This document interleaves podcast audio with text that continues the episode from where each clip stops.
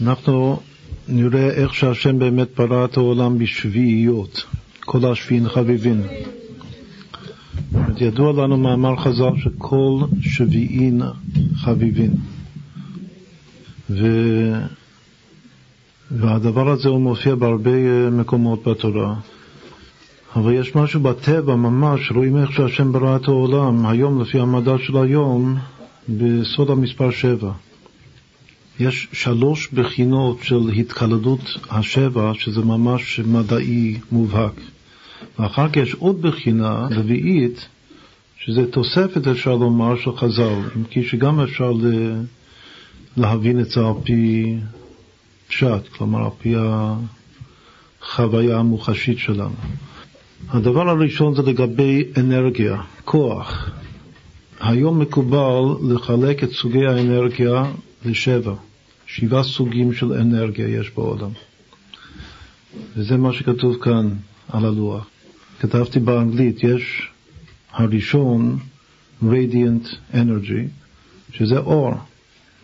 זאת האנרגיה, הכוח שמועבר על ידי קרני אור בחלל, radiant energy. כל מה שנוגע לאור וצבע, כמובן שהוא משתייך לסוג הראשון של אנרגיה, radiant energy. עכשיו כמובן שבספרי המדע שכותבים איזה מספר, אז לא מסדרים את זה לפי הקבלה. רק כותבים לך את, ה, את המספר, כן, וגם בכל מיני סתרים שונים. מה שכתבנו כאן, כתבנו לפי איזה סדר אפשרי, שמתקבל על הדעת לפי דרך הסוד. שתכף נסביר את זה בהמשך, לאחר שרק נגדיר את המונחים כאן. אחר כך יש thermal energy, שזה חום. אחר כך יש chemical energy, ש-chemical energy זה קלוריות, כמו שהיום, במקום לכתוב על מוצרים כמה קלוריות, אז כותבים כמה אנרגיה יש. בגלל שבאמת קלוריות, כאילו, יפות זה קצת, אז במקום קלוריות כותבים אנרגיה.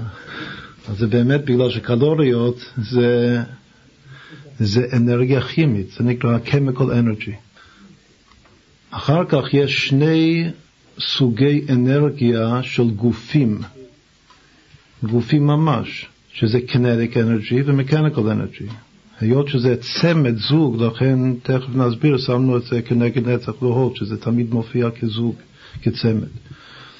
ההבדל הוא ש-kinetic energy זה גוף בתנועה, ו-mechanical energy זה מכלול של גם האנרגיה הקינטית פלוס האנרגיה שבפוטנציאל, שבכוח. זאת אומרת מערכת שלמה. זאת כל האנרגיה האפשרית בתוך מערכת מכנית, שזה כולל גם את ה-kinetic energy וגם את ה-potential energy, שזה עיקר החידוש, שזה כולל גם potential energy, לא רק kinetic energy. זה נקרא במדע, בפיזיקה, mechanical energy. אחר כך יש זרם חשמל. כמובן שיש קשר בין הסוגים האלה, לא שזה נפרד לגמרי אחד מהשני. למשל radiant energy, אור זה יכול להפוך ל-thermal energy, זה יכול להפוך ל-electric energy. אבל זה, בתופעה שלהם יש בדיוק שבע תופעות שונות של אנרגיה. כפי שהיום אה, שוב לומדים את זה במדע, בפיזיקה. אז יש electric energy, שזה חשמל, ויש atomic energy, אנרגיה של האטום. אז יש שבעה סוגי אנרגיה. אז זה כבר משהו מובהק בתוך הפיזיקה, בתוך הטבע של כל השביעים חביבים. כל מה שאנחנו דנים היום בשיעורים שלנו הוא על הסוג הראשון, כאן, radiant energy. עכשיו, הסוג הראשון הזה של אור, זאת הוא אור, אז הוא מתאים דרך הקבלה להיות במקום הראשון כנגד החסד, היות שאברהם, שהוא החסד, חסד לאברהם, התחיל להאיר. את האור שייך לאברהם הראשון. אחר כך החום הוא גבורה. הקלוריות שמזינות את הגוף, זה מתאים להיות בתפארת. הקינטיק אנרגי, שזה הכוח הפועל יותר בגופים ממשיים מוחשיים, לעומת המקניקל אנרגי, שזה כולל וזה עיקר החידוש גם את הפוטנציאל של הגוף, אז זה מאוד מתאים על דרך הסוד להיות נצח והוד. זרם חשמלי מתאים להיות זרימת הזרע קודש של היסוד, ופצצה אטומית רק מתאים למלכות. ואם כן, זה מאוד מאוד ברור כאן הקשר בין האנרגיות לבין הספירות, שזה משהו מאוד מאוד אה, קל להבין על דרך הסוד. ולוקחים כאן תופעה מובהקת של המדע, שהוא גם כן על פי מספר, עוד פעם, המדע הוא סולד מלקדש מספרים, אין דבר כזה. אבל בכל אופן, הנה אנחנו איננו רואות ש... שיש מציאות קיימת, תופעה קיימת. עכשיו, אז מה אנחנו רואים? שבגדול, בגדול המושג אנרגיה, כוח, הוא מתחלק לשבע. עכשיו אנחנו רק לוקחים, אנחנו רק הולכים אחר, עכשיו להתמקד על האור של אברהם, החסד האברהם הראשון, radiant energy, ורואים איך שהוא בעצמו מתחלק לשבע. אחר כך ניקח אחד מהשבע האלה ונראה איך שהוא מתחלק לשבע. ואחר כך ניקח אחד מהשבע האחרונים ונראה איך שהוא מתחלק לשבע. כלומר שמה שאנחנו עכשיו הולכים להראות זה משהו פשוט מאוד, איך שהשבע הראשון הכולל, יש אחד בו שבאופן מובהק ומוחשי הוא מתחלק לשבע. אחר כך יש אחד מהבאים שגם כן באופן מוחשי מובהק מתחלק לשבע. אחר כך יש עוד אחד ששוב מתחלק לשבע. זה משהו פלא, ושוב תופעה, דוגמה יפהפייה של שביעיות, אחד בתוך השני. כלומר שמה שאנחנו עכשיו כאילו יורדים או מתמקדים זה מ-1 ל-49 בריבוע, 7 בחזקת 4. 7 בחזקת 4 זה 2,401. 7 בחזקת 4 זה, שוב, זה 49 בריבוע. לוקחים 7, מתוך 7 אחד שמתחלק ל-7, מתוך השבע השני עוד אחד שמתחלק לשבע ועוד אחד שמתחלק לשבע. אז פה מחלקים את המערכת לשבע בחזקת ארבע. רק שלא רואים את כל ה-2,401 פרטים. רק יש אחד שהוא מגלה את, ה, את ההתפתחות הטבעית של השביעיות. אז מתוך השבע אנרגיות שיש בעולם, אז יש אחד שבאופן מובהק מתחלק לשבע. מה זה האור? עכשיו, שבעה סוגי האור, אנחנו מתחילים כאן, את לפי סדר הספירות, היינו יכולים לכתוב את זה בקו ישר. הולכים מהגלים הגדולים, הארוכים, ה-long wavelengths, לכיוון ה-short wavelengths. מגל הכי ארוך לגל הכי קצר.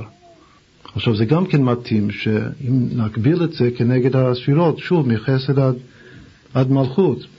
את השבע זה תמיד מחסד עד מלכות על פי פשט. אז החסד נקרא חד אריך. חסד הוא ארוך. מחסד והלאה זה מתחיל להתקצר.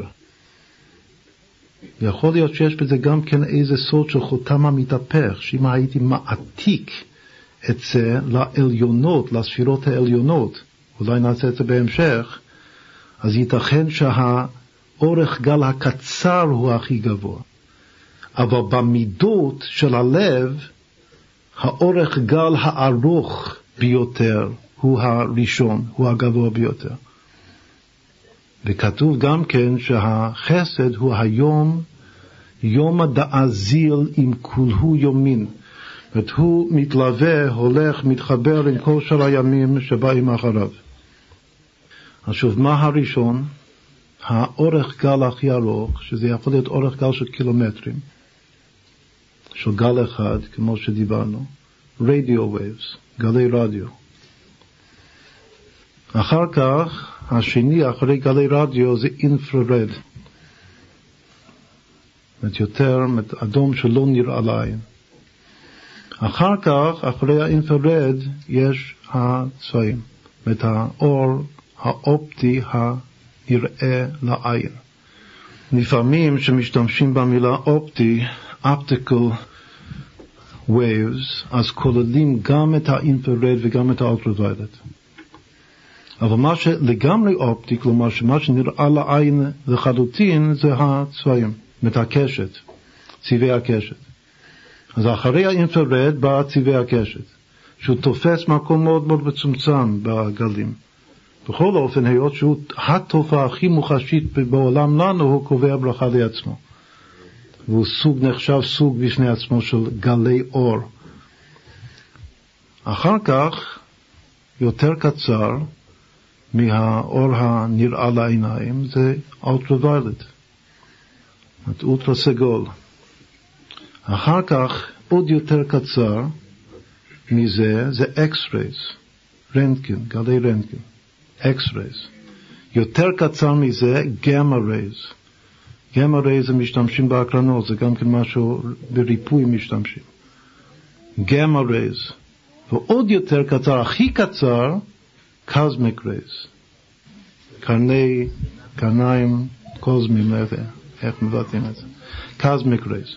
שזה מה שמתהווה מהתדרים שביקום הגדול.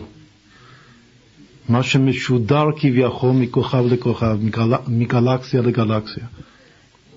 עוד פעם. אז יש שבעה ככה מחלקים את כל סוגי האור. שמה זה אור? אור זה radiant energy. זאת אומרת, אנרגיה מקרינה. אז כל סוגי האור של האנרגיה המקרינה מחלקים לשבע, רק אמרנו שלפעמים הרדיו וייבס הראשון מחלקים אותם ל-long wave רדיו ו-short wave רדיו. שה-short wave רדיו קוראים לזה microwaves, מיקרו גלים. אבל בכללות זה נחשב סוג אחד של גלי רדיו, הכי ארוכים, הכי קצרים זה cosmic rays. אז גם פה זה מאוד מאוד יפה, בפשטות מסתדר, לפי הספירות. הכי יפה זה הצבע. שהצבע, לפי סדר הספירות, נופל על התפארת, בדיוק איפה שהייתי רוצה שהצבע ייפול. מה זה תפארת? תפארת זה מגוון של גוונים. כל הגוונים ביחד, בחינת יעקב, כמו שדיברנו על נחלת יעקב אביך בסוד שבת. עכשיו, מה נופל בגבורה? את הרדיו, מה אמרנו לגבי radio waves? radio waves אמרנו שזה תכלית פרסומי ניסא. מי זה שפרסם את הנס באמת? את מישהו אמר לי קודם שגם ביידיש ריידן זה לדבר. זה סתם לדבר לתוך, ה, לתוך הרדיו. זה גם כן מלשון רד, אדום. גם מה שלא אמרנו קודם, שגם uh, יש עוד הרבה מילים כמו רדו, לרדת, וגם רדו מלשון למלוך, זה גם מאותו שער של ריש ד' בלשון הקודש. בכל אופן, שוב, חז"ל אומרים שכל רדיו הוא קול שנשמע מסוף העולם לסוף העולם. מי עוסק בפרסומי ניסה בתורה? מי מפרסם את האלוקות בתורה? אברהם אבינו. וזה בדיוק הביטוי שאברהם הוא זה שמפרסם את אלוקותו בכל העולם כולו. אז אברהם כאן, החסד, שויקרא שם בשם השם כל עולם, והייתה אשל בבאר שבע, כדי לפרסם את האלוקות. מה זה אשל? כנראה שאשל זה איזה מין תחנת רדיו, אה, אולי פיראטי כנראה. זה נקרא והייתה אשל בבאר שבע, ויקרא שם, מה זה ויקרא? חז"ל בעצמם אומרים, אל תקרא ויקרא אלא ויקריא. שהוא הקריא שמה הקריין, כן. ויקרא שם בשם השם כל עולם. זה נקרא שהוא הלך פרסם את האלוקות בעולם. אז פרסום האלוקות זה שייך לרדיו, זה עיקר, עיקר הפרסום מניסה, אמרנו, זה יום, יום השמיני של חג החנוכה. עכשיו אנחנו כבר ביום השביעי, זה מתחיל לי, זה כבר short wave רדיו, היום. אבל מחר זה כבר long wave רדיו. זה היום הזאת חנוכה. עכשיו, הכי אדום, יותר אדום מאדום, זאת אדום כזה שגם לא מבחינים בעין, הוא קשור לגבורה, הוא נופל במקום הגבורה כאן, אינפרד. התופעה, אמרנו ש, שסוגי האנרגיה גם מזינים אחד את השני.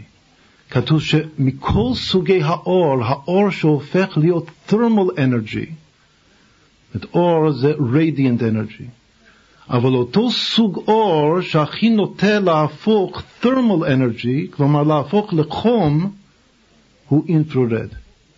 אז כמו ששמנו את ה-thermal energy במקום הגבורה בגלל שזה חום, אז גם בצבעים, בגלי ה... זה לא צבעים, זאת אומרת יותר מצבעים, בגלי ה-radiant energy, גלי האור, הכי קשור לחום הוא אינפרד.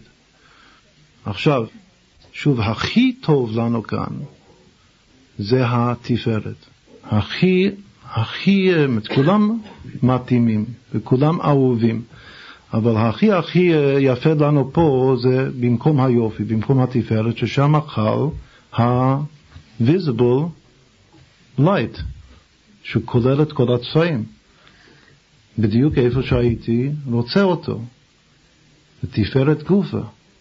שוב, הלשון, מה זה תפארת? תפארת זה לא גוון אחד, כתוב שתפארת זה כל, כל הקשת, כל צבעי הקשת ביחד זה תפארת. וכל מעגל הצבעים, על כל השיטות שהסברנו.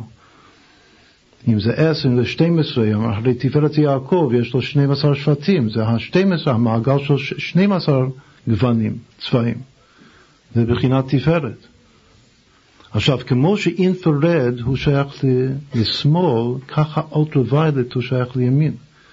אז גם כן, הנה טוב מאוד שהאולטרוviolent הוא נופל בצד ימין, בקו ימין תחת החסד, במקום הנצח. אחר כך אקס-ריי, שזה כאילו חודר לתוך הגוף, ועל החדירה לגוף זה כבר לא רואים את זה, מגלה את הנסתר הפנימי, מה מתרחש בתוך הגוף, הרנטגן. אז שוב, על פי סוד זה מאוד מאוד מותאם להיות במקום ההוד, שלגלות גם שורש המחלות ומצב בריאותי פנימי בגוף, אז הוא בקבלה שייך לספירת ההוד. אחר כך להקרין הקרנה שיכול ממש לחסל מחלה, או לפעמים לבנות, זאת אומרת, אם, היו יודעים איך לעשות את זה נכון, כנראה שהיום עוד לא יודעים איך לעשות את זה נכון. אבל שאור ממש יבריא, זה שייך לספירת היסוד, זה כמו להזריע זרע, זרע של חיים חדשים, להזריע בתוך הגוף אור שהוא אור זרוע לצדיק, כתוב אור זרוע לצדיק. שוב, הקרני אור, שזה כמו זריעה בתוך הגוף, זה הגמרז. עכשיו, זה מאוד מאוד מותאם להיות במקום היסוד. ובסוף, כמו שאמרנו שטאמק אנרגי, שזה אנרגיה כמו המפץ הגדול בתחילת הבריאה, שזה בחינת מלכות.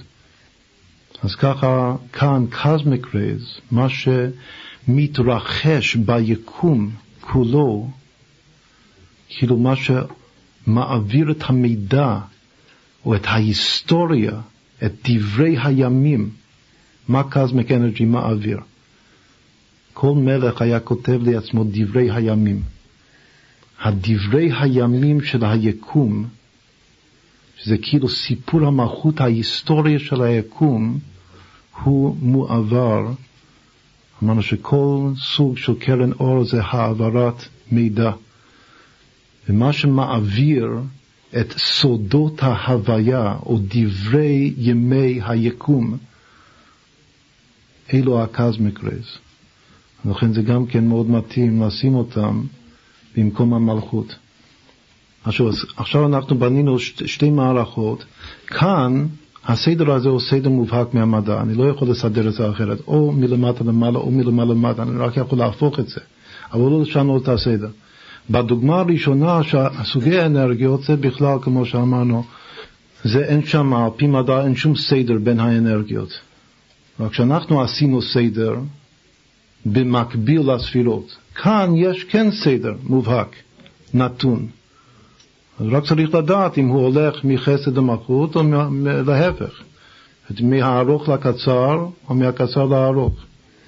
אם כן לקחנו מתוך השבע אנרגיות, לקחנו רק אנרגיה של אור, radiant energy, ואנחנו רואים איך שהוא מתחלק גם כן לשבע. הפלא פלואים. עכשיו קודם לקחנו את ה-radiant energy שהוא היה במקום החסד. הוא היה המסוגל.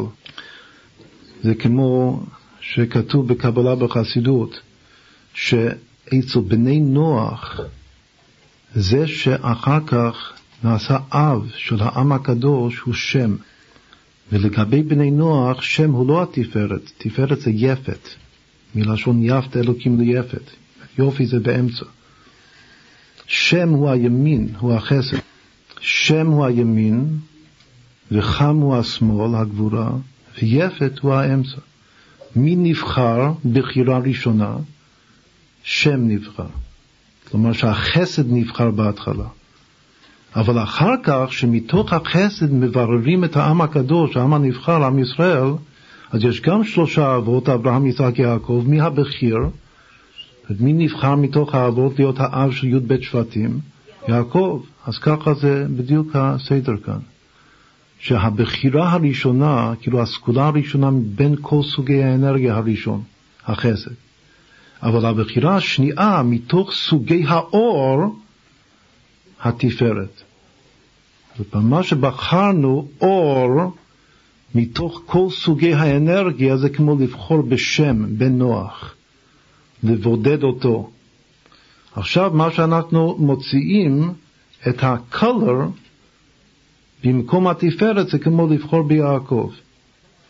ועכשיו לאחר שבחרנו ביעקב, שהוא הצבע, הצבעים, אז מקבלים גם כן שבע, שכאן אני לא פירטתי אותם, בגלל שיש עוד הרבה מה לומר לגבי סידור השבעה גוונים, אבל זה מסתמך על מה שדובר כאן הרבה, שיש בקשת שבעה צבעים, כמו שגם רשמנו אותם על הלוח בשיעור הקודם. מרד למטה עד ויילט למעלה, לפי ההקבלה של צלילי הסולם, הקול, המוזיקה. אז יש שבעה צבעים. עכשיו, עד כאן השבע והשבע והשבע, אז הכל, הכל משהו מובהק במדע. אבל עכשיו יש חידוש של חז"ל. שחז"ל לוקחים אחד, שוב, אחד מבודדים אחד מן הצבעים, אבל לא קוראים לו בשם השגרתי, קוראים לו זהב. וכמו שאמרנו קודם, אנחנו צריכים להחליט אם זהב זה יותר אדום או שזה יותר צהוב. מבחינה לשונית, זהב זה ממש צהוב. אם זה צהוב, אז זה שוב כנגד יעקב. הרי בין הצבעים, כמו, ש... כמו שנראה, יעקב הוא הצהוב. עכשיו, לוקחים את הצבע הזה זהב, ואומרים שיש שבעה מיני זהב. אז כאן כבר הגענו בפירוט שלנו לשבע בחזקת ארבע. עוד פעם שבע, מתוך השבע הראשון בחרנו אחד, הוא שוב מתחלק לשבע, בחרנו אחד שוב מתחלק לשבע, בחרנו אחד שוב מתחלק לשבע. זה משהו פילי לגמרי. עכשיו, לגבי השמות של שבעה מיני זהב, קודם כל איפה היו כולם ביחד? כתוב שכולם ביחד היו דווקא בשערותיו של דוד המלך. היו שבעה מקומות, ככה כתוב בקבלה, בגוף של דוד המלך, שבעה מיני שערות. בכל מקום היה זהב אחר. עכשיו זה שזהב זה השערות של דוד המלך, זה יותר נוטה לאדום, בגלל שכתוב שהיה אדמוני. אמרנו שזהב זה נוטה או לאדום או לצהוב. איפה היו המקומות האלה? שערות הראש, השערות שלמעלה מהעיניים, שערות גבות העיניים, שערות הזקן, שערות שמתחת לגרון, שערות החזה והשערות שמתחת לזרועות, כך כתוב בקבלה. עוד פעם. יש שבעה מקומות של דוד המלך שיש לו שם שערות, כל מקום גוון אחר של זהב, שבעה מיני זהב. הראש, מעל העיניים, גבות העיניים, הזקן, מתחת לגרון, החזה ומתחת לזרועות. עכשיו, לגבי השמות של הסוגים השונים של זהב, שכל אחד זה, זה גוון אחר. לגבי השמות יש כמה שיטות. השיטה שכתבתי על הדוח זה מה שכתוב בפירוש במדרש רבה וחז"ל. יש עוד שיטות שמובאות בקבלה, אבל לא מצאתי להם עדיין מקור בחז"ל ממש. מה השמות של הזהבים, השבעה זהבים. עכשיו, בחרו את הזהב, שהוא גם כן, למה הוא הנבחר ביותר בין הצבעים? בגלל שבמלאכת המשכן הוא הראשון. אמרנו שכל המרכיבים, כל התרומות, מרכיבי התרומות של מלאכת המשכן, זה הכל על שם צבעים בפנימיות. אז יש שלישייה ראשונה ויש שלישייה שנייה. השלישייה הראשונה זה זהב, כסף, נחושת. השלישייה השנייה זה תחילת ארגמן תולת שני. אבל הראשון הראשון, הכל הולך אחר הפתיחה, הזהב. לכן הוא הצבע הנבחר, והוא שוב מתחלק, לפי הכלל של כל השביעין חביבין, מתחלק לשבע. עכשיו השמות האלה זה מה שמופיע במדרש רבה, בפרשת נשוא, על הפסוק ויהי ביום כלות המשכן. שגם כן מביאים את זה בסמיכות לפרשת ברכת כהנים. ואולי עיקר המדרש של חז"ל שדן בצבעים הוא המדרש הזה, שהוא אפילו באופן מפורש מקשר את זה לברכת כהנים. כמו שכאן אנחנו גם כן קישרנו לברכת כהנים את סוד הצבעים. דרך אגב, היה פרט אחד שלא אמרנו בשיעור הקודם לגבי חמש צבעים. זה אני רק אה, משלים, שאמרנו שבתורה המילה היחידה מלשון צבע הוא אצבע. עכשיו זה שיש חמש אצבעות וחמש כנגד חמש, אז אין לך רמז יותר מובהק מזה שצריך להיות איזה מובן של חמישה צבעים, בגלל שכל אצבע הוא צבע, הוא אור וצבע. אז עצם התופעה של חמש אצבעות, או עשר, כתוב בספר יצירה, עשר ספירות בלימה, חמש כנגד חמש, כנגד האצבעות של האדם, עכשיו אין רמז יותר ברור שצריך להיות חמישה צבעים. לפעמים, עוד אה, שוב השלמה, לפעמים מסבירים שהמספר של התורה של חלקי תורה, תורת ישראל זה שלוש, אוריינט ליטאי.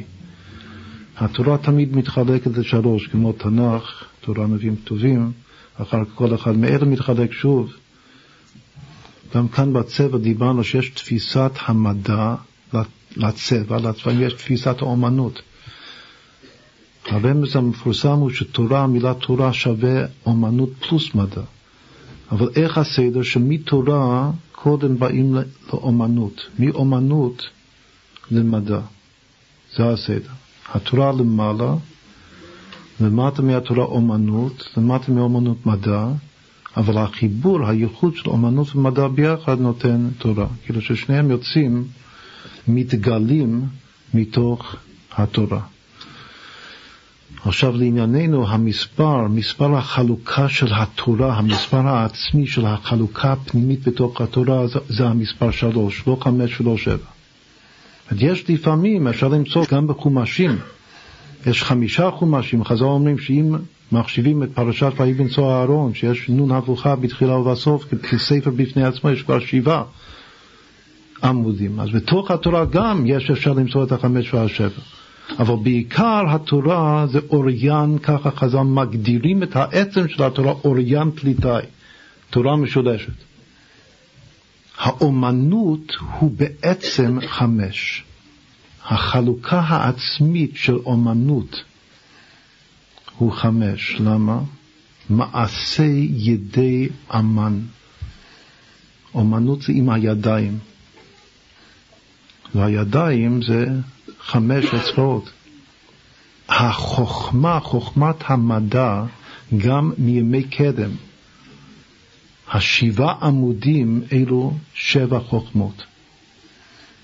ופעם, מאז ומתמיד, מקדמת דנא, המדע מתחלק לשבע. הכל נמצא בתוך התורה, אבל בעצם החלוקה לשבע זה חלוקה של מדע. החלוקה לחמש, חלוקה של אצבעות, של אומנות, והחלוקה של שלוש, החלוקה של התורה, העצמית של התורה, אם כי שוודאי יש התקלדות, כמו שאמרנו, גם בתורה יש את כולם. עכשיו זה שחז"ל אומרים שכל השביעין חביבים, לפי זה מאוד מחבבים את המדע, חז"ל. בגלל שהחלוקה הזאת של שבע זה חלוקה של מדע. כמו שעינינו רואות כאן, איך שזה חלוקה של מדע.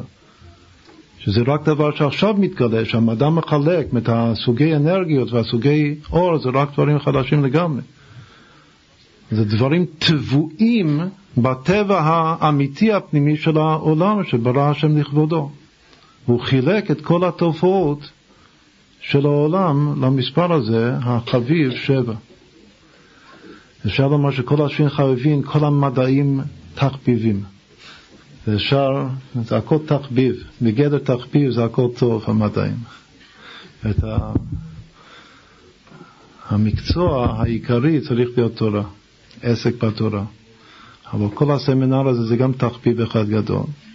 וזה, לכן זה בנוי על, על המספר שבע, שכל השפין חביבים.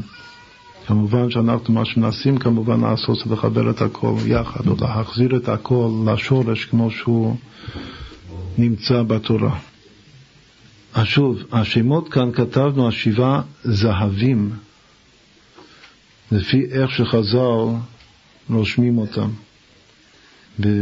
במדרש רבה. מה הם? זה מתחיל מזהב טוב. יש זהב טוב, וזה זה הסדר של חז"ל. לא כתבתי את זה כאן לפי הספירות, בגלל שעוד לא רוצה לכוון את זה לפי הספירות.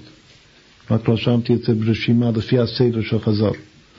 זהב טוב, זהב טהור, זהב שחוט, זהב סגור, זהב מופז, זהב מזוקק וזהב פרוויים. כמובן שלכל אחד יש מקור בתורה, מאיפה הוא בא, אבל הכי חשוב, מתוך הזהבים עכשיו אנחנו נעשה את התרגיל הזה עוד פעם אחת. מה זה התרגיל? התרגיל זה שבוחרים מתוך השביעייה אחד ששוב מתחלק לשבע. עכשיו, מה שמתחלק לשבע במעשה בראשית, כבר אמרנו את זה, זה המילה טוב. שיש שבע פעמים טוב במעשה בראשית. מאיפה בא הזהב הטוב? ולמה זה הראשון וחזר? זה בא מהסיפור השני של מעשה בראשית. הוא זהב הארץ ההיא טוב. זה ארץ החבילה, ארץ ישראל, זה תורת ארץ ישראל לפי חז"ל. הוא זהב הארץ ההיא טוב. אז זה הזהב הטוב. עכשיו נשים לב לתופעה. יש שני דברים שנקראו טוב. אחד בסיפור הראשון, שבפירוש נקרא טוב. אחד בסיפור הראשון של מעשה בראשית, אחד בסיפור השני של מעשה בראשית. בסיפור הראשון של מעשה בראשית האור הוא טוב. כמו שהסברנו את זה, שכל פעם שכתוב אחר כך וירא אלוקים כי טוב, לא כתוב מה. זה מובן מאליו שהולך על מה שזה עתה נברא, אבל לא כתוב בפירוש מה, רק כתוב וירא אלוקים כי טוב.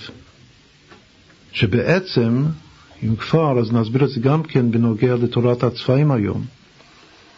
דווקא בזמן האחרון, ממש בשנים האחרונות, ההתקדמות, הרי בכל מדע יש התקדמות, אז אחד מההתקדמויות של תורת הצבעים בשנים האחרונות ממש, זה התגלית, שזה חידוש בשביל רוב האנשים, גם המדענים. כמה, זאת הרבה יותר ממה ששיערו קודם, הצבע מושפע מהסביב. כלומר שצבע ממש משתנה לפי הרקע. לפעמים זאת תופעה, אפשר להבין את זה בפשטות, אבל זה מבחינה מדעית זו תופעה שממש רק בשנים האחרונות זה יותר ויותר מתגלה. כמה שהסובב, כמה שהרקע ממש מסוגל לשנות צבע. ושיש סדר, זאת אומרת, יש קשר בין צבעים. Bands, color bands. כל זה בטבע, מה שאתה רואה בטבע. אם כבר אמרנו את זה, אז נאמר משהו בכללות, שהצבע, זה גם כן איך שמלמדים את זה בתורת הצבעים, דבר מאוד אמיתי וחשוב לנו. מה שאני רואה, את הצבע שאני רואה בכל דבר, הוא בעצם מושפע מארבעה גורמים. הגורם הראשון הוא הגורם הפסיכולוגי. זה משהו בנפש. כאילו מה שאני רוצה לראות כאן. הגורם השני הוא גורם פיזיולוגי, וגם כן יכול להיות שוני לפיזיולוגיה של העין בין אדם לאדם, בין אחד לשני. השני בני אדם, לפי הנתונים הפיזיולוגיים שלהם, יכולים לראות קצת גוון אחר. לפי המצב הנפשי ודאי יכולים לראות גוון אחר. וגם כן, זה אני מקווה מאוד שיהיה לנו זמן, שיעורים כאן, להקדיש ביסודיות מה כל צבע אומר בנפש. כמו שאמרנו קודם, בשיעור הקודם, צבע יכול לומר הרבה דברים שונים. ניקח את הצבע בלו. אז יש בלוז, to sing the blues. אבל זה יכול לומר גם משהו אחר לגמרי. אז גם יכול לומר את זה. אז מישהו במצב בלו, אז הוא רואה בלוז, הוא לא רק שר בלוז, הוא גם רואה בלוז. יש לשיר בלוז ויש לראות בלוז. זה נקרא שהמצב הנפשי משפיע על הנראה לעין. המצב הגופני גם כן משפיע. עכשיו, זה שני מצבים או שני גורמים פנימיים אצל הבן אדם הרואה. עכשיו, אצל, כאילו, זה נקרא סובייקטיבי, שניהם. יש שני גורמים סובייקטיביים ויש שני גורמים אובייקטיביים. שני הגורמים האובייקטיביים זה סוג האור, הראשון זה סוג האור שנופל על הדבר הנראה, כמו אור יום, אור שמש ואור של מנורה, במיוחד אם זה פלורסנט, זה יכול לתת צבע אחר לגמרי.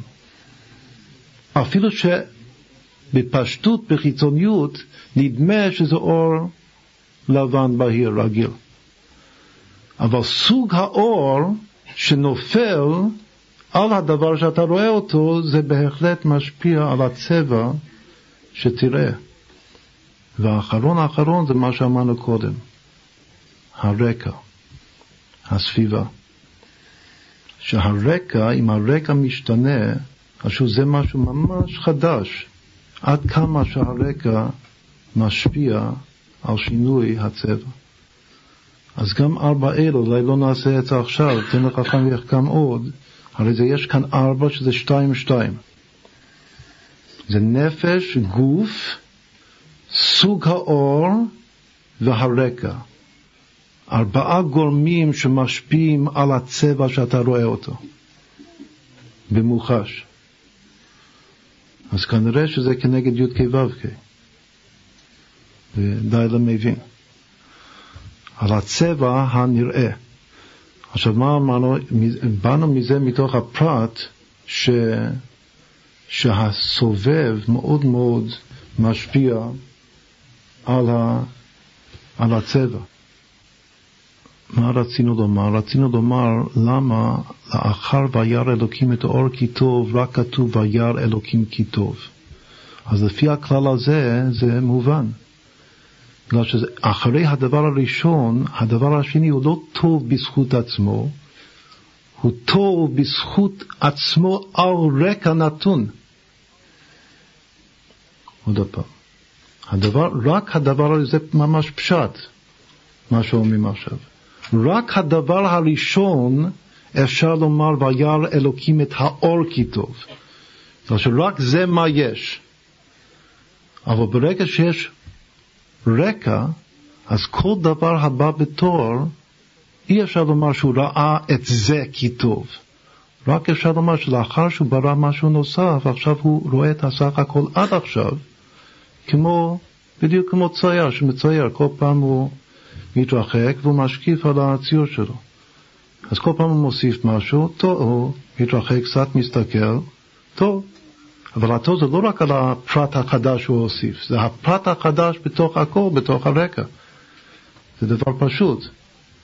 אז לכן, לאחר הפעם הראשונה שכתוב וירא אלוקים את האור כי טוב, לא כתוב יותר וירא אלוקים את, את הרקיע כי טוב או את הדשא כי טוב, רק וירא אלוקים כי טוב.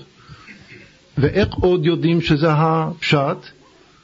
בגלל שיודעים את זה מהסוף. הסוף הוא וירא אלוקים את כל אשר עשה והנה טוב מאוד. אז גם הסיום מלמד על מה שהיה קודם, גם ההתחלה מלמד על מה שיבוא. הכל הולך אחר הפתיחה, הוא מלמד למה באמצע לא כתוב דברים מסוימים, אותו דבר שנברא, וגם הסוף עוד יותר מוכיח את זה. שהסוף הוא שעכשיו זה הסך הכל הכללי. זאת אומרת שכל שלב ושלב זה גם היה סך הכל זמני. אבל הסך הכל הסופי זה בא בסוף. וירא אלוקים את כל אשר עשה והנה טוב מאוד. אז אם כן, הדבר היחיד הפרטי שהוא טוב בסיפור הראשון, הוא בפני עצמו טוב, זה רק אור. אבל בסיפור השני יש עוד דבר שהוא טוב, זהב. אז זה גם הרמז לכך שמתוך כל הצבעים שבעצם יוצאים מן האור, הנבחר, הבכיר, כמו הבכיר שבאבות הוא הזהב. וזה שהזהב בעצמו מתחלק, את הזהב הטוב, אם היינו רוצים להמשיך, כמו שאמרנו, להמשיך את התרגיל הזה, הלימוד הזה, אז היינו לוקחים את הזהב הטוב ושוב מחלקים אותו לשבע. כנגד השבע פעמים טוב בסיפור הראשון של מעשה בראשית. שהוא כאילו בא בתור הגשמה של כל אותו טוב שהיה מסופר קודם בסיפור הראשון. זה ששני הדברים האלה הם טוב, כל אחד בפני עצמו, בסיפור הראשון זה אור כי טוב, והסיפור השני זה זהב כי טוב. כל אחד בפני עצמו לא מתחלק לטוב. טוב זה 17. אבל מה קורה שמחברים את שניהם, אור פלוס זהב? ביחד הם שרים, אז ישיר, אז ראשי תיבות אור זהב. כשיש אור וזהב ביחד, אז זה שר. כתוב בזוהר שכל השירים שבעולם נובעים מאז, מהמילה אז. אז בתורה אז הוא ראשי תיבות אור זהב. עכשיו שוב, אור הוא, הוא 207, זהב הוא 14, כמה זה ביחד? זה שיש שבעה מיני זהב זה קצת מנומס בתוך המילה זהב, שזהב זה זה, זין הב. הב זה חלוקה של זין, כמו זין קנה המנורה שבמקדש. בחנוכה זה שמונה. שגם הפשט הוא לפי.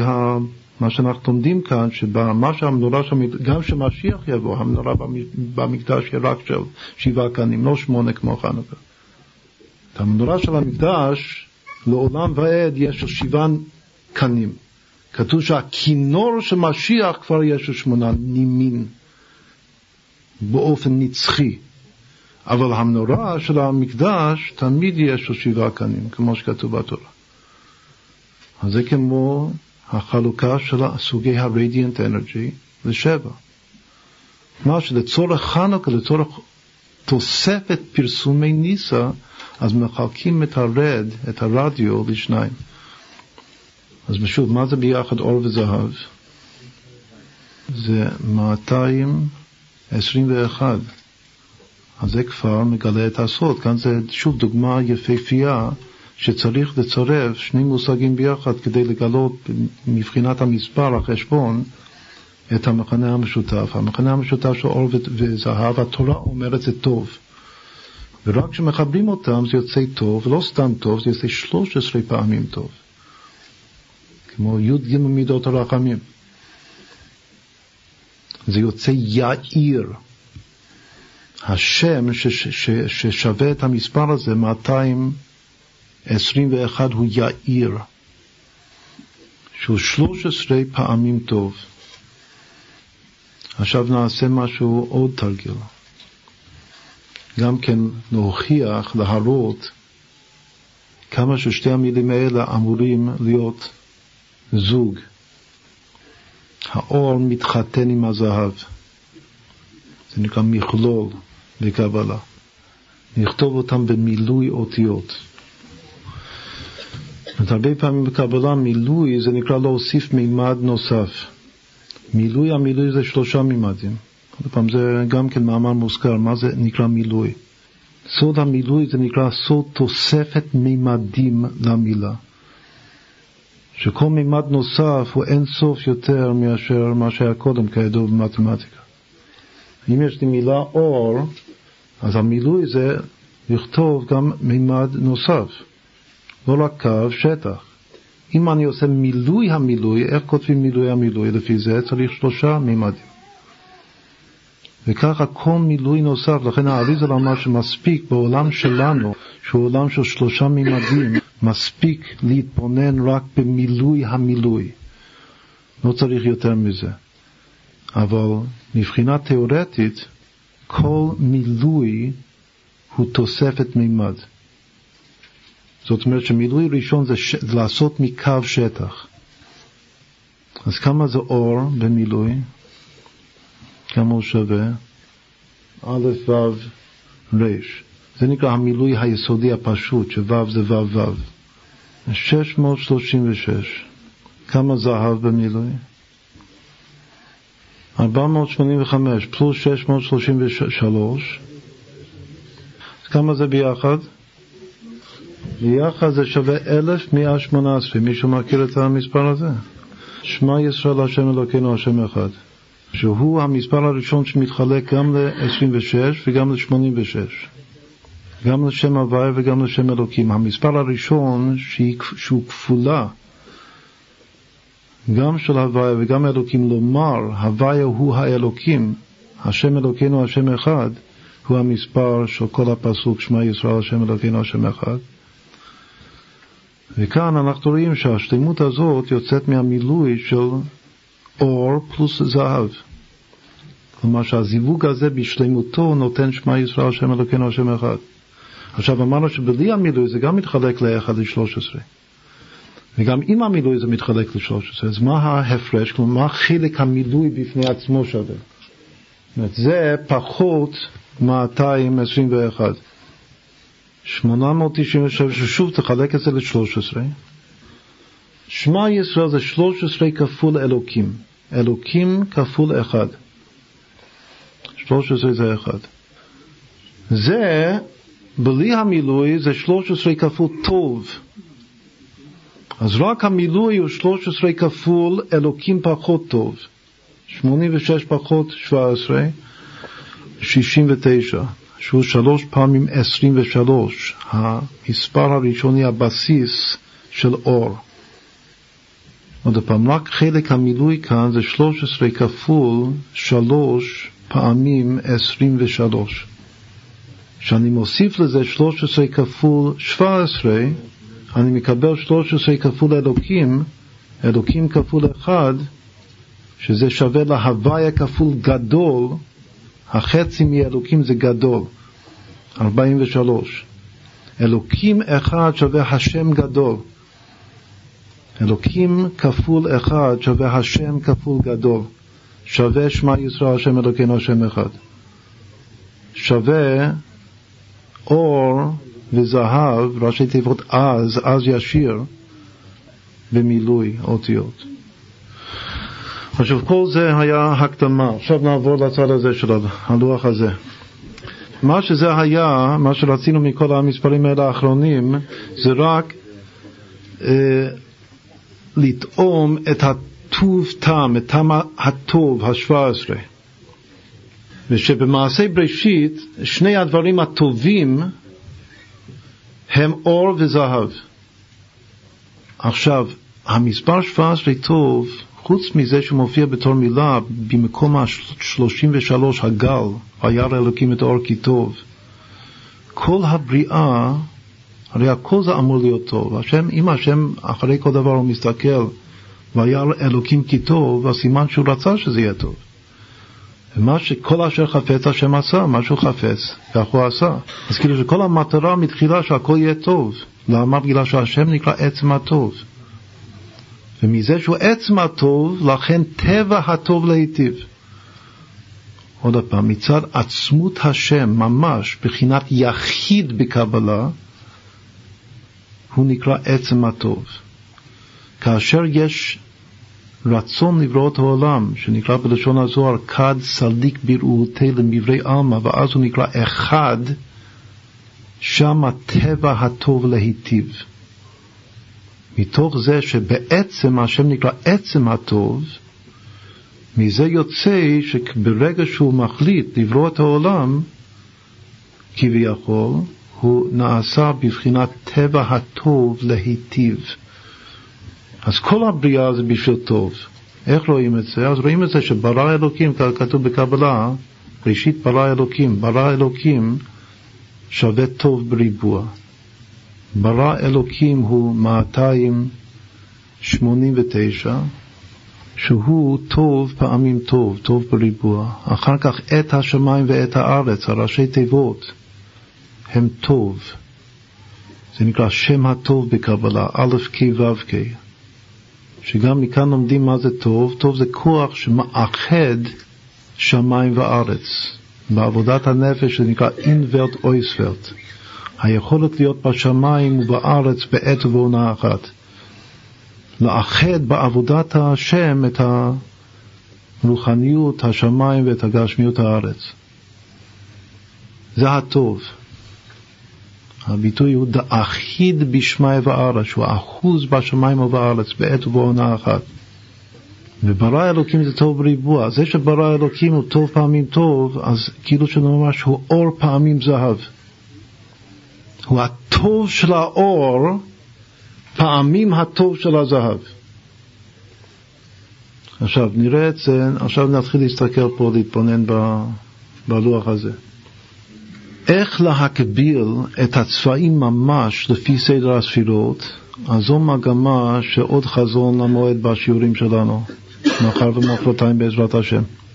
כאן אנחנו רק נותנים שיטה אחת.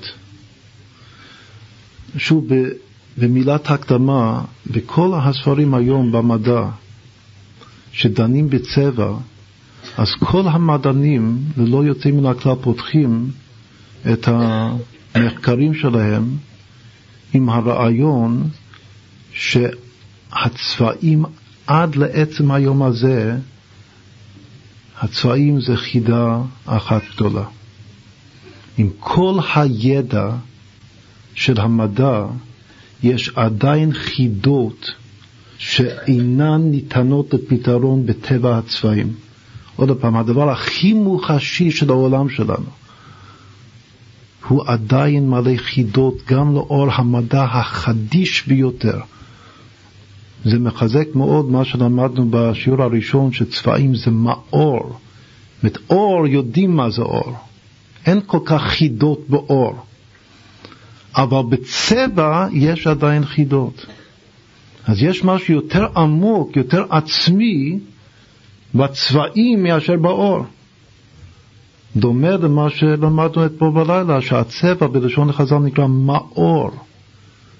יש משהו עצם בצבע יותר מאשר האור. הרבה מאורות יש באור. אז זה אני אומר את זה רק כדי שנבין שהיות שיש הרבה חידות בצבע, והרעש של כל החידות זה סוד התכלת. ראינו בשיעור הקודם שתכלת זה 850. שזה חמש פעמים ענן של הקשת. כתוב שם חמש פעמים ענן. זה גם, יש עוד רמז שכתבנו על הלוח, לא אמרנו את זה בעל פה, שזה גם הסופי תיבות של שלושת המרכיבים של פרשת הקשת. קשת, ענן, ברית, סופי תיבות ת', נ', ת', תכלת. זה גם הסיום החיתום של הקשת והענן והביט כולם. חוץ מזה שהחמש פעמים ענן גם שווה בפני עצמו תכלת. עכשיו, מה זה תכלת? תכלת, בתוך המילה תכלת יש אותיות קול. קול, הקול. וירא אלוקים את כל אשר עשה. כמו המילה תפארת, איך אה, מפרשים, איך דורשים את המילה תפארת בקבלה? פאר באמצע ות"ת, אותיות נוספות בתחילה ובסוף, מסגרת של ת"ת. לכן אפילו כותבים ראשי תיבות שרוצים לכתוב את המילה תפארת בראשי תיבות, כותבים ת"ת. כאילו רק המסגרת של הת"ת והפאר נרמז בלבד. עכשיו אותו דבר במילה תכלת, יש, בתור מסגרת יש תו תו, אבל מה שיש באמצע, במקום המילה פאר של תפארת, אז באמצע יש המילה קול, כי חול בשמיים ובארץ, דאחיד בשמיא וערה, מידת הצדיק כמו שנסביר. כמה שווה תכלת? 850. מה שבאמצע הוא 50. קול. כמה זה כל תו בפני עצמו? כמה פעמים חמישים זה ארבע מאות? שמונה פעמים. יש שמונה פעמים קול בקצה אחד, עוד שמונה פעמים קול בקצה השני. יש קול אחד באמצע, כמה קול יש? קול טוב. עוד פעם, תכלת הוא קול באמצע, ועוד שש עשרה פעמים קול, את שמונה ושמונה פעמים בכל צד. הסך הכל תכלת זה כל טוב, זה טוב פעמים כל. עכשיו אמרנו שבספרי הקבלה התכלת מופיע או במקום החוכמה, וככה הפרדס מביא, או במקום הגבורה, או במקום המלכות. אבל אנחנו כאן נחדש, ויש גם כמובן אסמכתות לזה. שיש בחינה מובהקת שהתכלת, הצבע הסודי הזה, הוא מכוון כנגד הברית, שבקבלה נקרא קול, וגם נקרא טוב, אימות צדיק כי טוב. נסביר את עצמנו קצת, הרי בציצית, הצבעים, הזוג של הצבעים שמתחברים בציצית, שכל אחד זה מצווה בפני עצמו, לכן לא אחד מעכב את השני, בכל אופן, לכתחילה זה אמור להצטרף יחד, הלבן והתכלת. אז יש פירוש אחד בקבלה, שמה, למה צריך בציצית לבן ותכלת? זאת יש לפעמים, זה גם כן להסביר בהמשך, זה, בעצם זה הזוהר אמר, שכבר ציטטנו את זה בשיעור הראשון, ששלמות מעשה בראשית זה לבן ואדום ביחד. שיש חשמל, שמתוך החשמל יוצא לבן, אור לבן ואור אדום. אז יש בחינה אחת שהזוג, שמש, כאילו הזוג היפה, המושלם ביותר, זה לבן ואדום. לכן יש הרבה הרבה מקורות גם בתנ"ך, בכל התנ"ך, של הזוג הזה אדם, לבן ואדום. אבל דווקא בציצית זה לא לבן ואדום, זה לבן ותכלת. זה שבתכלת יש קצת אדום זה חשוב. אז שוב, יש שם איזה אדום. בכל אופן, זה ודאי שתכלת זה לא אדום. עכשיו, מה זה הלבן והתכלת? יש פירוש אחד שהלבן, הרי כל הציצית זה לזכור, זה לראות ולזכור, וראיתם וזכרתם ועשיתם. גם ראשי תיבות זרע. זכירה, ראייה ועשייה. צריך, לזכור, צריך לראות, צריך לזכור, מתוך הראייה האדם זוכר, מתוך זה שהוא זוכר הוא עושה. עכשיו זה שאדם רואה וזוכר, זה בקבלה נקרא התקשרות, כשאדם זוכר במשהו או במישהו, הוא מתקשר אליו.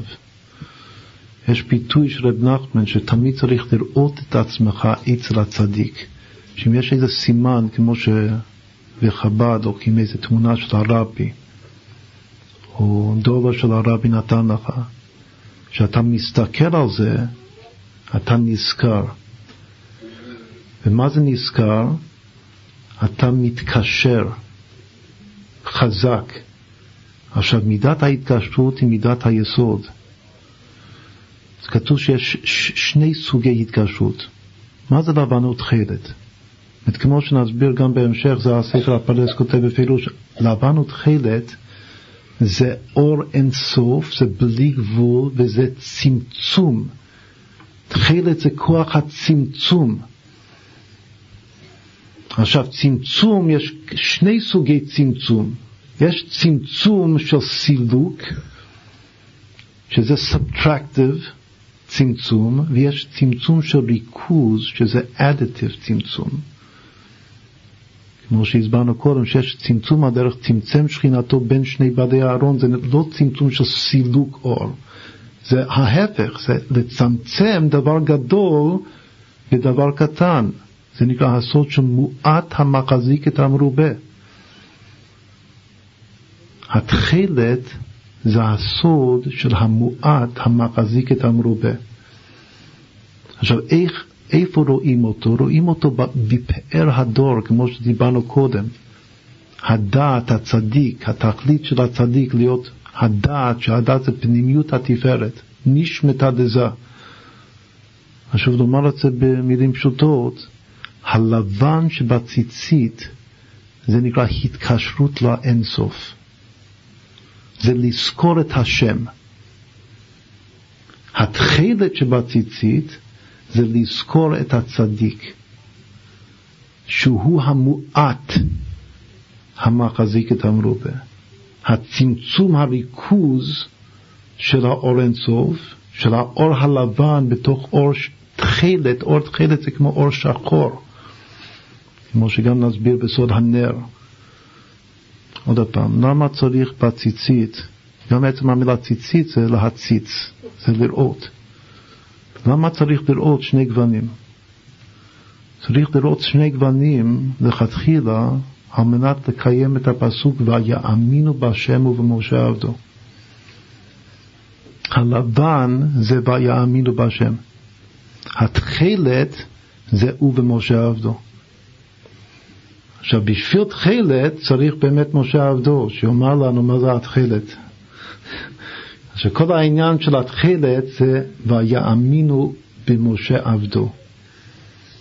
זה נקרא הזיכרון, ההתקשרות לצדיק. הצדיק נקרא כל טוב, כל פעמים טוב, בגרמטיה תכלת. והלבן זה האור אינסוף, הבלי גבול. האמיתי. שוב, מה, מה אמרנו? אמרנו שיש הרבה, הרבה שיטות איך להגביל את הצבעים לפי הספירות. וזה בגלל החידות האמיתיות שטבועות בתורת הצבע. אבל לפי רוב רוב המקומות בקבלה זה ברור שאדום זה גבורה. וזה גם ברור שצהוב זה תפארת. כלומר ירוק כקרקום. זה מוסכם. עוד פעם, מה שמוסכם הוא אדום גבורה וצהוב תפארת. דווקא צהוב.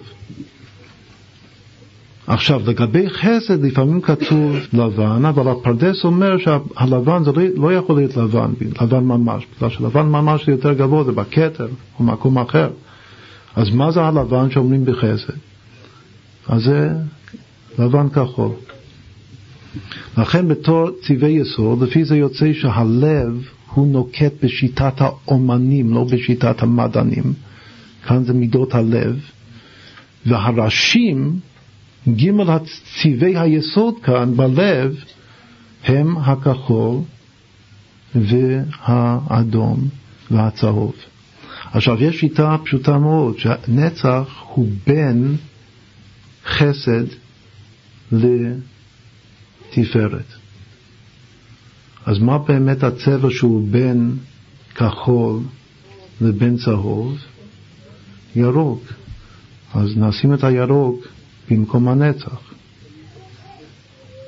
עכשיו מעניין מאוד, בספר הפרדס שנגיע, ששם הוא היחיד שחוקר את הצבעים כנגד הספירות, אצלו הנצח וההוד הוא כמעט אין לו מה לומר עליהם, בגלל שזה לא מופיע כל כך בזוהר מהצבעים שלהם. אז היות שהכל אצלו זה פיתוחים של לבן אדום, עוד פעם, לפי הקבלה כל הגוונים זה בין, עד, בין לבן לבין אדום. אז לגבי נצח הוא כותב שנצח זה יותר לבן פחות אדום, והוד זה יותר אדום פחות לבן. זה הכל מה שיש לו לומר על נצח והוד. היות שנצח הוא נוטה לצד ימין, אז זה יותר לבן פחות אדום. לעומתו הוד נוטה לצד שמאל, אז הוא יותר אדום ופחות לבן. אבל יותר מזה, לזהות צבע ממשי הוא לא, אין, אין מקור. עכשיו, לכן מה שעיקר החידה שלנו זה להשלים את הנהי, הנצח עוד יסוד.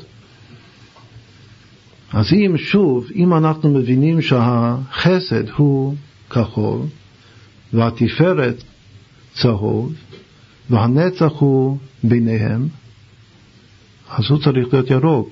קודם, בשיעור קודם אנחנו אמרנו שירוק זה צבע של יוסף, אז לכאורה זה צריך להיות ביסוד, לא בנצח. אז יש באמת שיטה אחרת, שנלמד את זה אחר כך, שהירוק הוא ביסוד. אבל לפי השיטה הזאת, שאנחנו מחפשים שיטות מסתברות, שיש איזה היגיון טוב על פי נתונים קיימים, לפתח את זה, תמיד הגישה, השיטה שלנו, לפתח נתונים קיימים ולהגיע לתמונה שלמה שלא כתובה בשום מקום בפירוש. אז כאן יש לנו דוגמה של הצבעים. עכשיו, יש שיטה אחת גם כן, שבשביל זה צריך עוד יותר הקדמות של חוכמת הצירוף, שלפי השיטה ההיא, הירוק נופל במקום היסוד. אבל כאן, לפי ההיגיון פה, שזה ההיגיון הכי פשוט, הכי ראשוני, מה שכתוב כאן על הלוח, הירוק הוא צריך להיות בין החסד ובין התפארת, שזה בין הכחול ובין הצהוב. כדי לפשר ביניהם, אז אפשר לומר על פי הכלל בזוהר, אי הוא בנצח. היסוד, הזכר עולה בנצח. אז הירוק הוא עולה למקום הנצח. עכשיו, בצד השני בהוד, ההוד זה אמור להיות בין האדום של הגבורה לבין הצהוב, שוב, של, ה, של התפארת. מה יש שם באמצע? כתום. עכשיו, זו השיטה הכי הכי פשוטה. זה נקרא חמש, חמשת הצבעים של האומנות. חמ, החמש שהסברנו בשיעור הקודם. עכשיו, מה שנשאר זה רק הסגול. הסגול זה משהו באמצע בין כחול לבין אדום. שגם כן כאן, מה צריך להיות כאן במקום, לפי ההיגיון שפועל כאן? מה צריך להיות ב, ביסוד? הוא צריך להיות משהו באמצע בין חסד לבין גבורה. שזה סגול. אבל סגול אנחנו קוראים לזה תכלת. עכשיו נתבונן במילים כאן. כתבנו כל שם של צבע בכתיב חסר, ככה זה על פי דקדוק. וגם כן מאוד מעניין שכולם יש להם משקל שווה. חוץ מהתכלת, כולם יש להם משקל דקדוקי שווה. כחול, אדום, ירוק, צהוב, ירוק, כתום, הכל זה שווה. והכל על פי דקדוק בכתיב חסר. אדום זה אדם, זה אותיות אדם, מה? צהוב זה מה ובן ביחד, 97, זה נקרא מהי תבל בקבלה. ושם אשתו מהי תבל, מה פלוס בן, 97. אחר כך ירוק הוא יש 310, שי עולמות, לכל צדיק וצדיק בעולם הבא, וכתום, שגם כתום הוא קשור לכתם, מילה כתם, הוא 460. את כל הכתמים, כתמי דם, זה תוצאה של קלקול, או תופ, גם תופעה טבעית בספירת ההוד. כל היום דבר, הודי נהפך עליי למשחית, כל היום דבר, זה נקרא כתמי דם. אז כל הכתמים, אלו הכתומים מצד ההוד. אז כמה זה ביחד? 970, יפה. אם הייתי כותב כל אחד כתיב מלא עם ו' אז הייתי מוסיף כמה? שלושים, אז מה היה סך הכל? אלף. אם, אם יכתוב את חמישה אלה בכתיב מלא,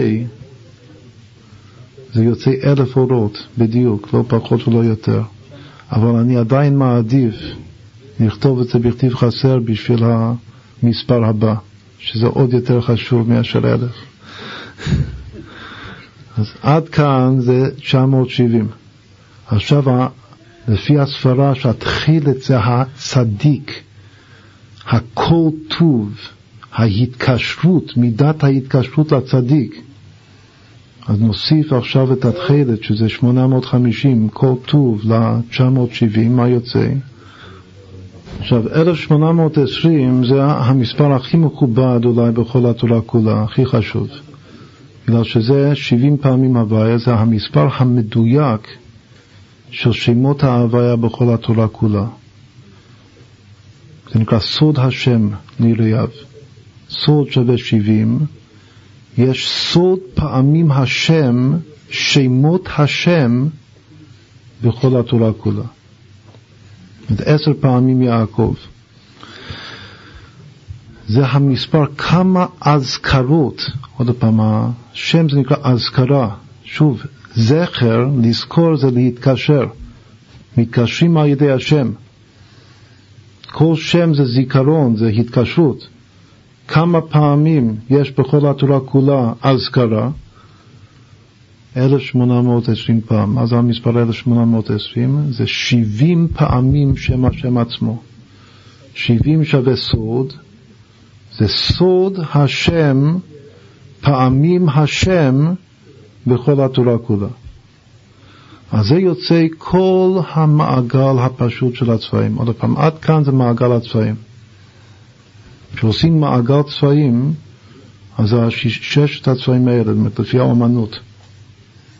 שיש הגימל הראשים, הכחול והאדום והצהוב, וגימל המשנים, הירוק והכתום והסגול, שכאן הסגול זה התכלת. זה לא רק לאישה, יש גם כן אצל גבר, אבל זה יותר קשור לאישה מאשר לגבר, יש התקדדות. אבל אי הוא בנצח, הנצח יותר קשור לגבר, בכולם יש את הכל. וההוד זה יותר קשור לאישה. כמו שגם הגבורה והחסד זה אותו הדבר. כל צד ימין הוא יותר קשור לזכר, וקו שמאל יותר קשור לאישה. עכשיו הארגמן ממש, שזה בפירוש צבע המלכות, אז הוא נשאר במקום המלכות, שהוא יותר אדום מאשר התכלת. זה שאמרנו קודם שעל גבי הארגמן שמים בגד חיל תכלת, בגד כליל תכלת על גבי הארגמן במלכות, אז זה מאוד מאוד טוב על פי קבלה שמתוך ספירת היסוד המשפיע דווקא משפיעים בגד לבוש חיצוני להגן על האישה, על המלכות בפני היניקה. עוד פעם, זה מאוד מתאים שהתכלת תבוא מהיסוד לכסות את המלכות. כאשר הלבוש הטבעי העצמי של המלכות הוא ארגמן. אבל התכלת כמו בפסוק לפני ארגמן, בפסוק כתוב תכלת לפני ארגמן. לפי מה שהפרדס אומר, אחרי ארגמן שמים את התכלת. אבל השורש של השפעת התכלת זה בא מלמעלה. עכשיו, אם נאמר את זה עוד יותר מדויק באותיות של קבלה, התכלת שהוא יוצא מהדג הזה, החילזון, הוא יסוד אבא שמתלבש ביסוד זה. פעם יש סוד בקבלה שהיסוד של אבא, שזה מקור התכלת, יורד ומתלבש בתוך היסוד של זה, שזה ערנפין. ושוב, לפי דעתנו זה עוד יותר מדויק באותיות של קבלה, סוד התכלת, אחר כך הוא משפיע את הצבע הזה למלכות. אז ייתכן מאוד שהגילוי של הצבע הוא גילוי במלכות, כמו שכתוב בפרדס. אבל השורש של הצבע, עכשיו הדבר הזה זה לא רק uh, השערה, זה גם יש לזה מקור מפורש בכתבי האריזה, מה שעכשיו אנחנו אומרים, שאומר שהחילזון, הדג הזה, החילזון, הוא הצדיק. עוד פעם, יש מקום אחד מפורש בקבלה, בזוהר בכתבי אריזה, שהדג, החילזון, שממנו התכלת, הוא הצדיק, והתכלת זה הזרע שלו. את הדם, הדם של החילזון זה הזרע של הברית. ואם כן יש ממש מקור מפורש שהתכלת זה יסוד הצדיק, יסוד עולם. כאן במקום של היסוד בקבלה. יש עוד דימוי לשפע של הצדיק, שמן זית זך, שגם בא מאבא, מיסוד אבא ליסוד זה. אז זה גם מתקשר מאוד מאוד יפה לחג חנוכה. השמן זית זך בקבלה זה גם כן מיסוד אבא נשפע דרך יסוד זה במלכות לכנסת ישראל. אותו הדבר כאן החילזון זה גם כן בחינת הופעת יסוד אבא ביסוד זה שמזריע למלכות את התכלת, את סוד התכלת. את הורג, כמו שנאמר שיוסף, שהוא אותיות, כתוב בן פורת יוסף, כתוב שפורת זה אותיות פותר, היות שהוא פותר לאלוקים פתרונים, הוא פותר פתרונו, הוא פותר את החלומות, וגם זה אותיות תופר. כתוב שארגמן, זה מאמר חז"ל, זה לא בקבלה, זה אולי גם כן נגיע לזה, ארגמן זה ההורג מן. מלשון הריגה, הורג מזון, מן. עוד פעם, חז"ל דורשים את המילה השם ארגמן, הורג מן. על דרך זה, אז גם כן, החוטי תכלת, אפשר לראות בהם את חוטי התפירה של יוסף, הפותר, הפורת, הפותר, התופר.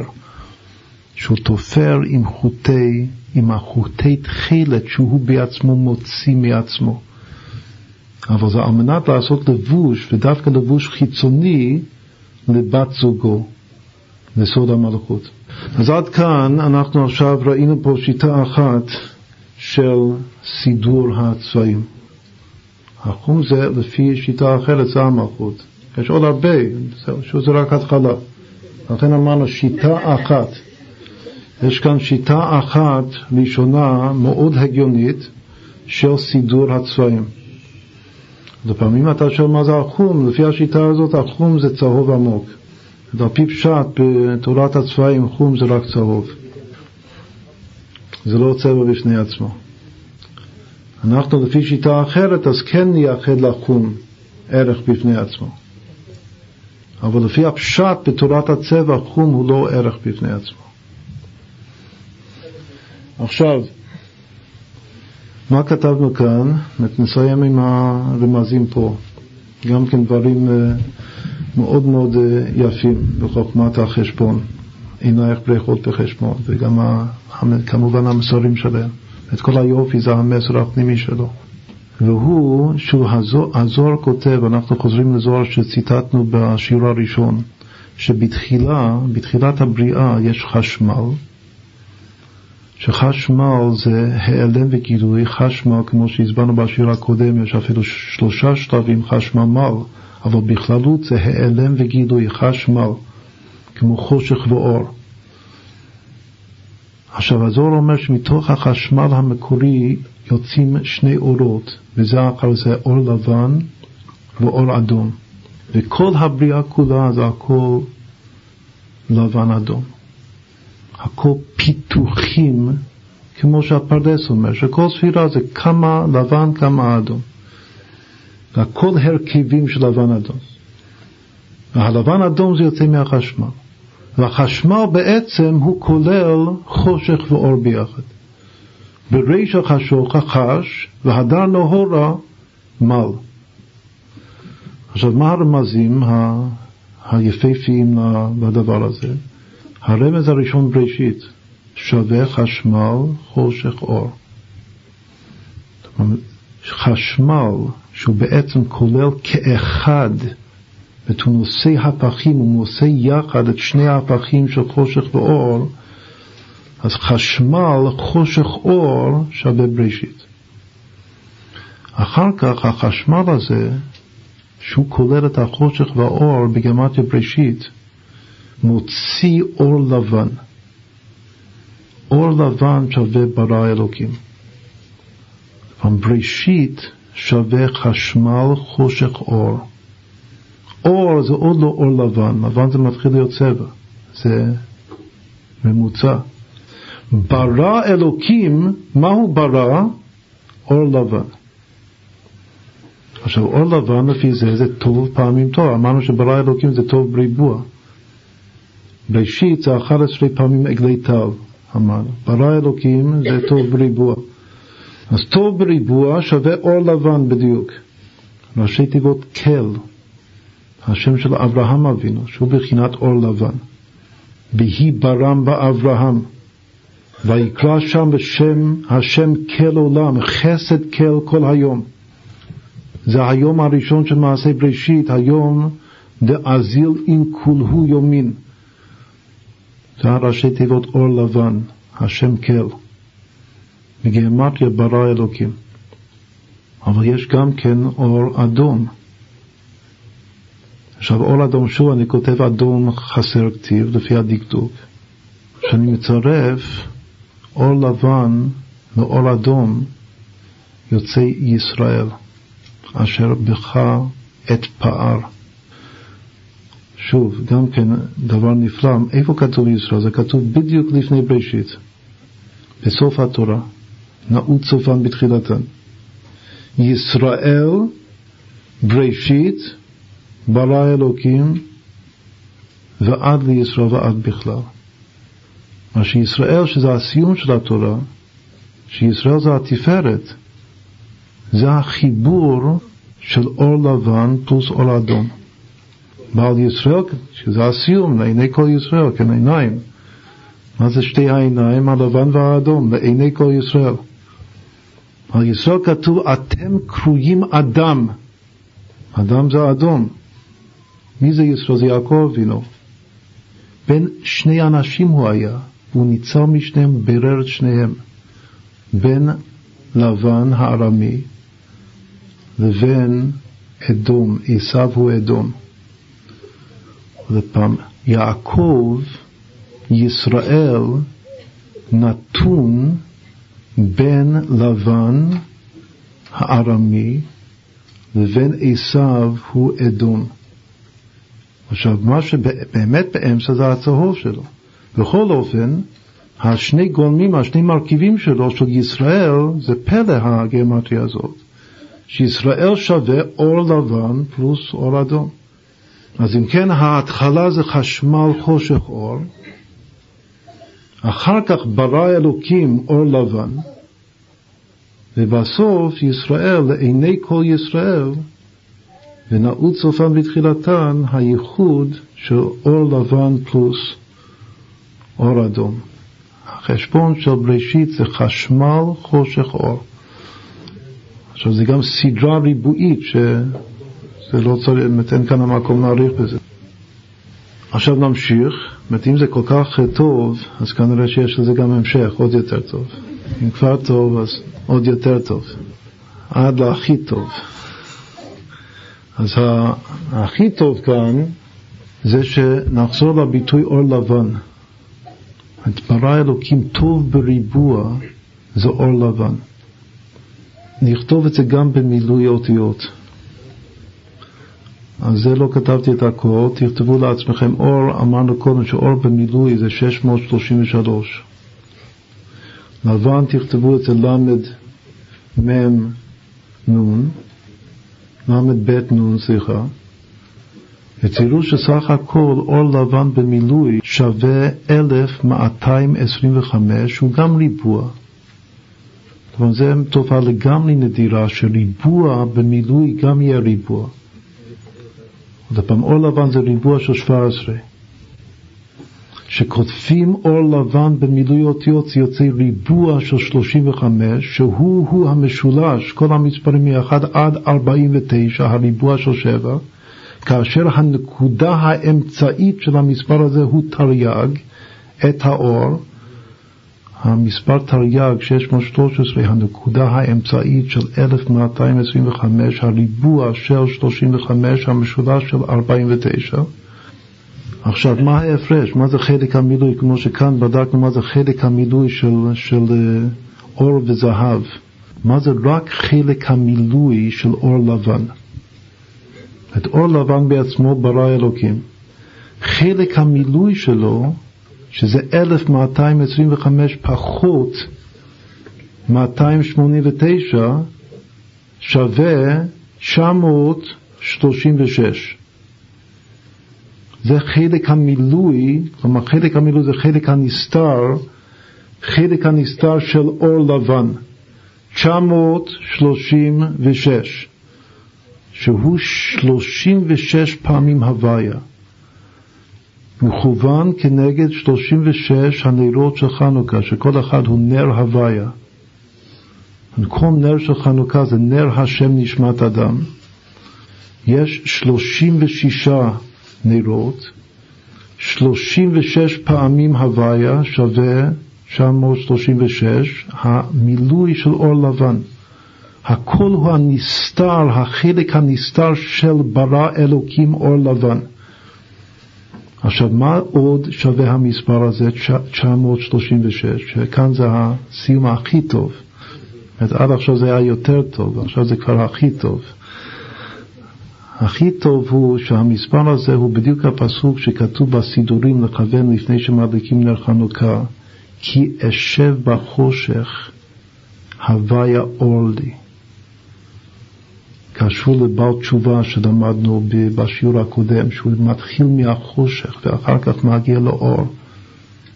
כי אשב בחושך, השם אור לי, שווה המילוי של אור לבן, שהוא שווה ברא אלוקים, שווה ל"ו כנגד ל"ו צדיקים, ל"ו נרות זה הל"ו צדיקים, כל נר קטן הוא כולל אור גדול בתוך הצדיק, זאת שזה סוד התכלת. חשוב, זה ממש פלא החשבון הזה, לסיום הערב, של"ו פעמים הוויה כנגד הל"ו נרות הל"ו צדיקים של הדור, שמקבלים את פני השכינה בכל יום, שווה כי אשב בחושך, הוויה אור לי. כמה מילים יש שם? שש. כי אשב בחושך השם אור לי. נחלק את המספר הזה לשש, 36 פעמים הוויה לחלק לשש, זה שש פעמים הוויה. מה זה שש פעמים הוויה? יוסף, הצדיק. כלומר שהערך הממוצע של כל הפסוק, כי אשב בחושך, השם אור לי, הערך הממוצע של כל תיבה הוא יוסף. זה יוסף שש פעמים.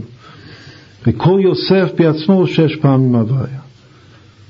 והוא שוב החלק הנסתר של אור לבן. כאשר אור לבן הוא 17 בריבוע, פלוס החלק הנסתר שלו, הכל זה ל"ה בריבוע, שהוא בעצמו סיפור שלם בפני עצמו שלא נאריך בו. אבל החלק המילוי בפני עצמו הוא שווה את הפסוק הזה שמכבדים לפני הדלקת נר חנוכה כי אשב בחושך השם אור לי. מה זה יושב בחושך? אני יושב בתוך הנפש הבעמית שלי. האני, האגו, מה זה, מי, מי יושב? מי זה החושך? אני, האגו, האני שלי, זה כמו שכתוב בתניא, אצל הבינוני או הבעל תשובה, האני זה הנפש הבעמית. אז הוא יושב בחושך, אבל הוא מרגיש גילוי, הוא מקבל, זה המל שלו, המל הראשון, הברית מילה שהשם מאיר לו בחושך. והשם מעיר לו כל כך עד שהשם יגיע חושקי, כי אתה נרי הוויה, הנר השם נשמת אדם, הנשמה האלוקית זה לא אני, זה אתה. כידוע שאצל הבינוני הבעל תשובה, הנשמה האלוקית זה השם, בי. נשמה שנתת בי טהורה היא.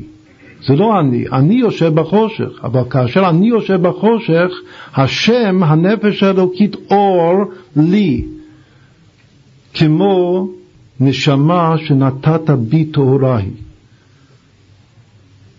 שזה ממש ההתבוננות של רבנו, אבל בסוף האור הזה, שזה השם נותן בי, הוא הופך את החושך שלי גם לאור גדול.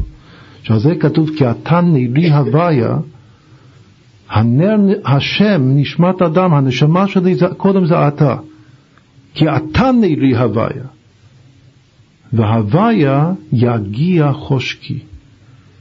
לא רק שהוא יאיר בתוך החושך, בסוף הוא יהפוך את החושך, נקרא יגיע אור נוגה, זה להפוך את החושך לאור גדול וגלוי. אז עד כאן הערב.